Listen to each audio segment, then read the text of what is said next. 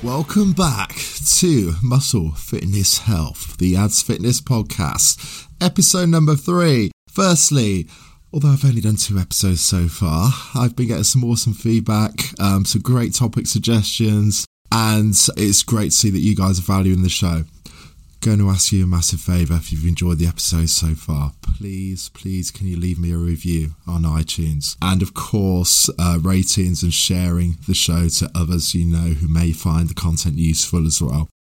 Now, on this episode, I'm covering a few of the well, what what sort of spread up mainly over, I guess, the last sort of 10, 20 years, number of different types of dieting, whether it's um, if it fits your macros approaches, intermittent fasting, uh, paleo, etc. Um, anything that we like to give a name to. um, and I'm going to touch on some of those uh, from two perspectives the physique progress perspective, and of course, a health perspective as well. And I'm going to give you the answer as to what may be the best approach for you, or certainly the info that you would need to help assess that. Anyway, so let's crack on. Firstly, if it fits your macros. Now, one of the things that I want to mention first, and this kind of relates to all of these um, different types of dieting, is that there's a difference here between what works and again, this can be physique progress based, can be health based. What works and what's optimal. So, in today's day and age, we don't have to just hear about these different methods from people we know, people in the gym or the monthly magazine. You know, with the internet, we can we're bombarded with information, and we'll see whether it's people we know, people that we may follow on Instagram. We'll see all these different types of approaches and yeah, the arguments, of course, if it's worked for someone and someone follows that approach, the arguments as to why that is the best approach. The thing is, the key is understanding the difference between what's optimal for physique progress, but then also what you can implement easily into your life. So, if it fits your macros, um, is one, for example, that it's ground my gears a little, so to speak, over a number of years, mainly because of the fact that, people who sort of often often people who promote that method will promote it in the sense of it's all that matters. Is it all that matters? I.e., if we get in our, if we just have our daily macros and we're meeting those each day, should we go to any extra effort to sort of understand where those macros come from, you know, where the carbohydrate sources come from, where our fats come from, the timing of our carbohydrates, proteins, etc. Does any of that matter? Simple answer is yes. Now, if it fits your macros, is an approach that, of course, for some people can make it much, much easier to adhere to their diet. And if you're able to adhere to the diet and the foundations are in place. And when I say the foundations, I actually mean the macros, i.e., that's the fundamental aspect of a diet to suit physique progress. The macros need to be in place for you to progress. However, if you're looking for optimal, i.e., what's going to give you the best results, then suddenly the timing and the type of, of food sources become more important. And of course, when we touch on health in a moment, that becomes even more so as well. So, firstly, if it fits your macros, what do we mean by this? We basically set up a diet and you would say you're eating X amount of protein a day, X amount of carbohydrates, X amount of fats. No regard for the timing of those foods. You could have them in six meals, two meals, three meals, any time of day that you like and no regard for the sources of those macronutrients as well. So let's touch on, let's take this to an extreme. Now, if you're getting all of your carbohydrate source with some fiber still there, admittedly, you know, so you're having some veg, etc. But if you're getting all of those carbohydrates from dextrose, say, like simple sugar, if the numbers are exactly the same, is that going to give you any difference in results over eating the right kinds of carbohydrates, the right amounts at different meals. When I say right, of course, I'm right's an opinion. You know, it's down to the coach or the nutritionist to set that up. But does it matter? Well, go away and, I, and you know, let's just say you're supposed to consume 200 grams of carbohydrates a day. You know, this is this is not a show about how to kind of set up a diet that's right for you. We're all different. We all have different levels that work. But if you're consuming those 200 grams of carbohydrates from dextrose and you're doing it all in one meal, and let's just say as well, continuing the extreme example, that meal is not even close to a training window, are you going to see any difference at all in your results compared to a, a diet with the same amount of carbohydrates, but it's spread out into two or more meals with consideration for the type of carbohydrate, as in, you know, the GI index, the digestion speed, or with regards to the timing, you know, so positioning those meals around training, for example. The answer is it's going to make a huge difference. Now, if you're, when you train, something happens inside the, the, the muscle cells, um, which um, is basically the activation of a molecule called GLUT4. Now, that molecule increases the insulin sensitivity in the muscle cell. It basically opens up the cell and says, hey, feed me. So the chances are in that state, you know, during training, post training, that post workout window. Now, I'm not saying there's a an hour and you have to get your food in, or you're not going to get any gains, or um, and then it you know after that hour it suddenly shuts off. It's completely different. It's not like a fixed hour. But the fact is, after training, that insulin sensitivity in muscle tissue is at its highest. If and it gradually tapers down in the hours that follow. So therefore, if we're consuming a large carbohydrate meal following a workout with that increased insulin sensitivity, then there's a greater chance of those carbohydrates and glucose being utilized as glycogen in muscle replenishment as opposed to storage as body fat. So when we're actually talking about nutri- nutrient partitioning, we can consume these foods. Now, carbohydrates will either be stored as muscle glycogen or in the liver or converted into fats or, sorry, burnt for energy. Now, when we've got enough glucose in the blood to supply the energy demands, the storage will begin. So, if we're able to manipulate things so that more of those carbohydrates are going to be stored or taken in as muscle glycogen, restocking, you know, depleted glycogen levels in the muscle, which happens when you train, then you're going to have more of those directed towards that as opposed to body fat.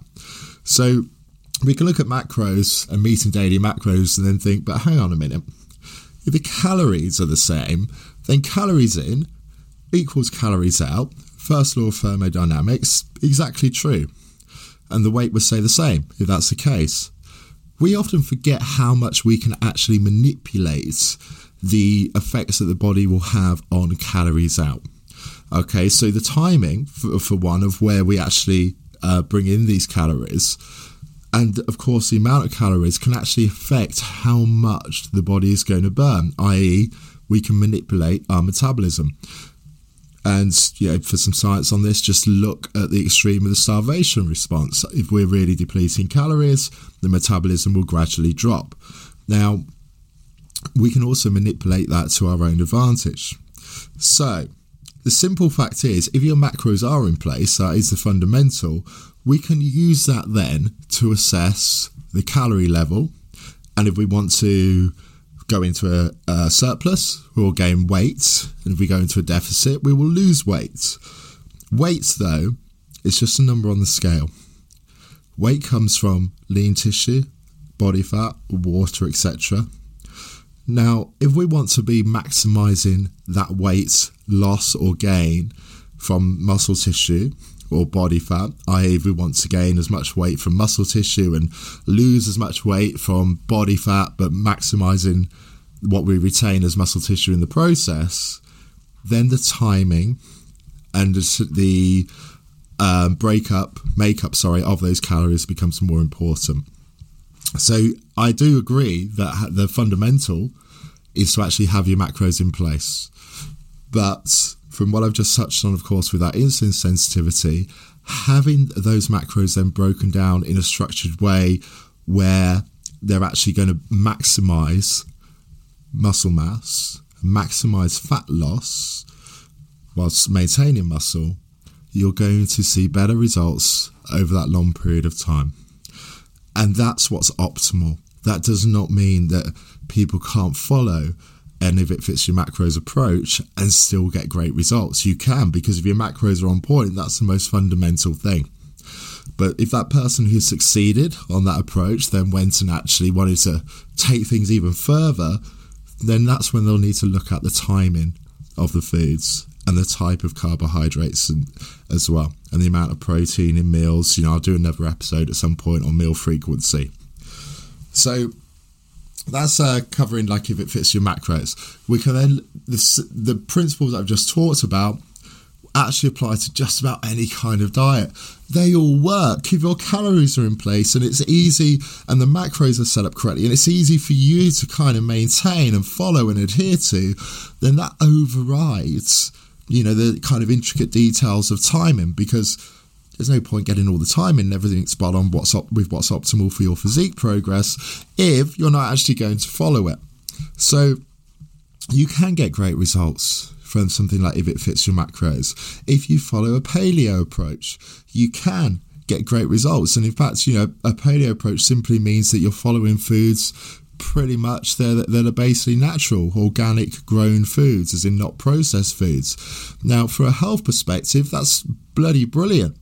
Um, and of course, if you're then, you could use a paleo approach in, and if it fits your macros setup diet, you could use it in an intermittent fasting approach. You know, so paleo just refers more to the types of foods.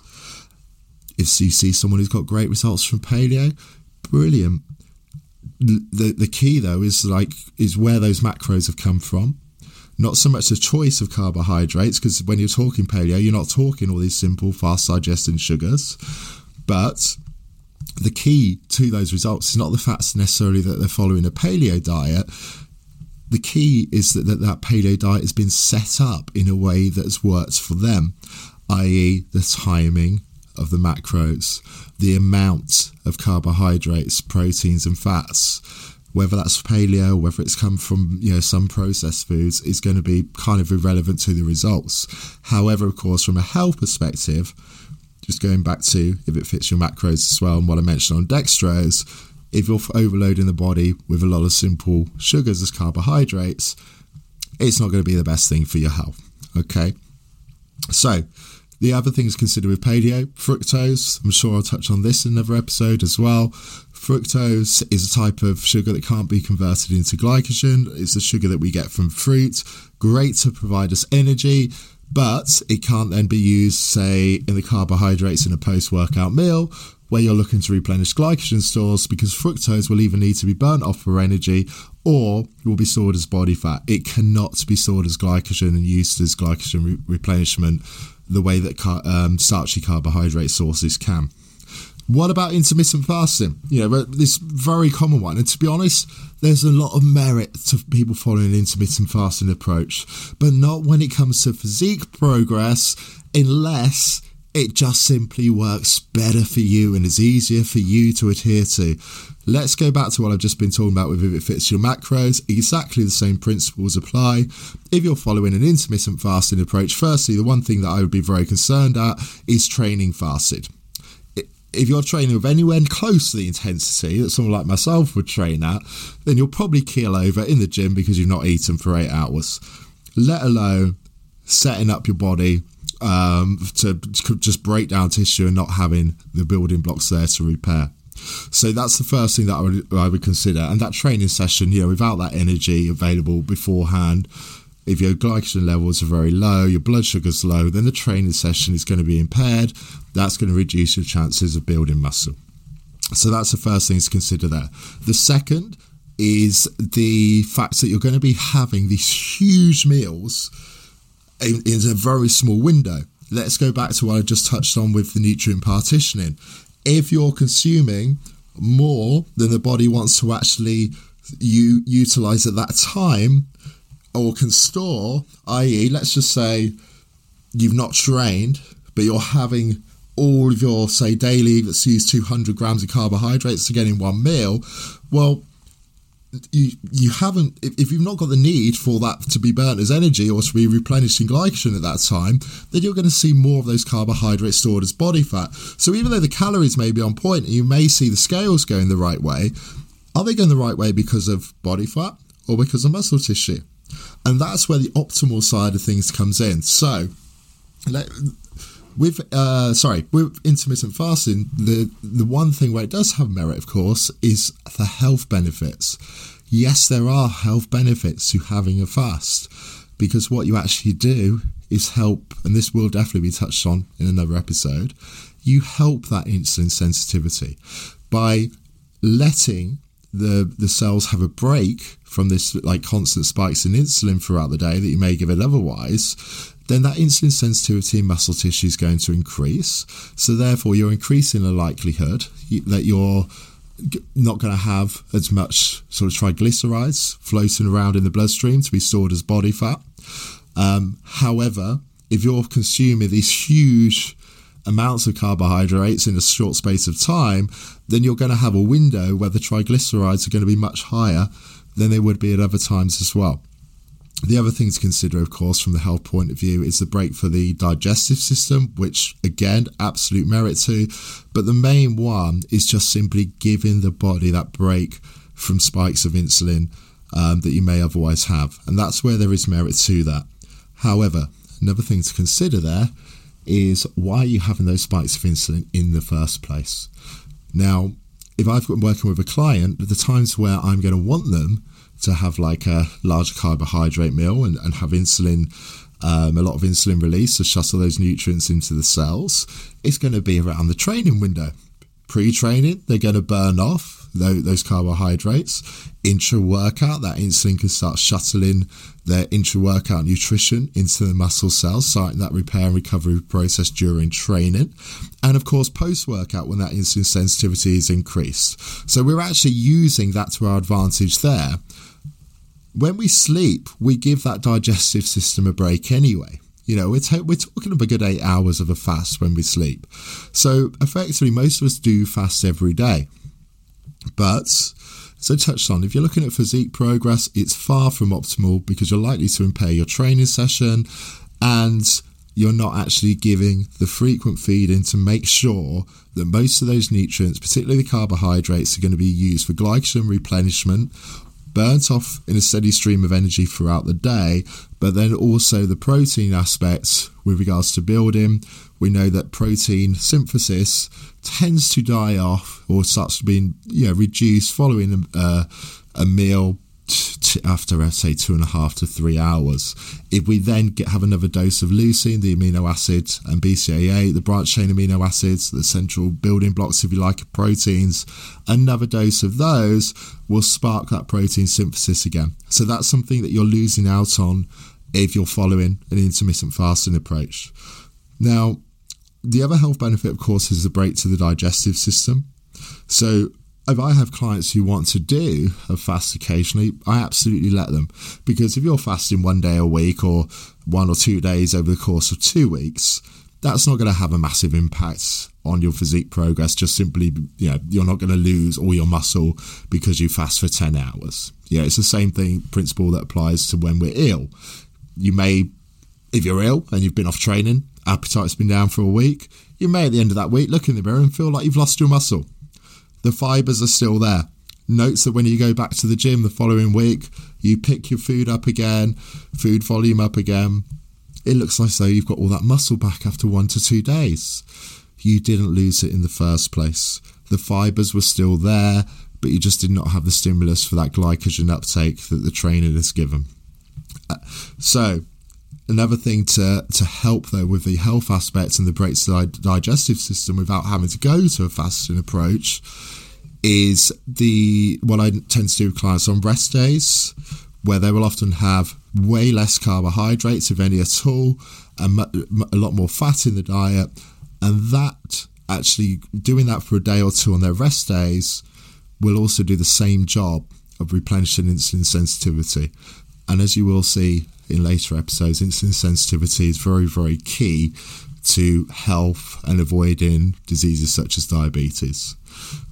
Okay, so guys, take home from this is many of these approaches given a name for marketing. Many people do want to come across something new that they can somehow portray as being better um, or shortcuts, making it easier so you can eat whatever the hell you want and still get the results you want. And it's largely done in a way that they found easy to adhere to, but then, of course, can be marketed in a way that create by giving it a name and everything else that therefore sees a lot of people follow it. But ultimately, you need to ask yourself what matters most to me? What can I follow? If I do, I want what's optimal for my physique progress. Do I want what's just easy? Do I want to open the door to allow myself to have things that may not help for my physique progress in an optimal sense, but will of course still allow me to progress? The fact is, nutrient timing is important.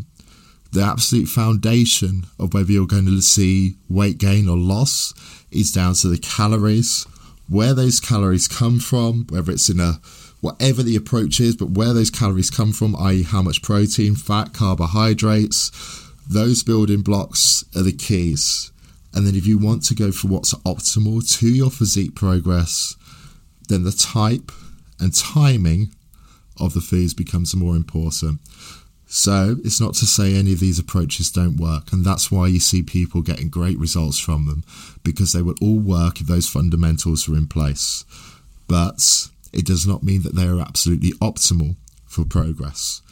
The key again is to understand this and to find the best approach for you. Thank you, everyone, and until next time, goodbye.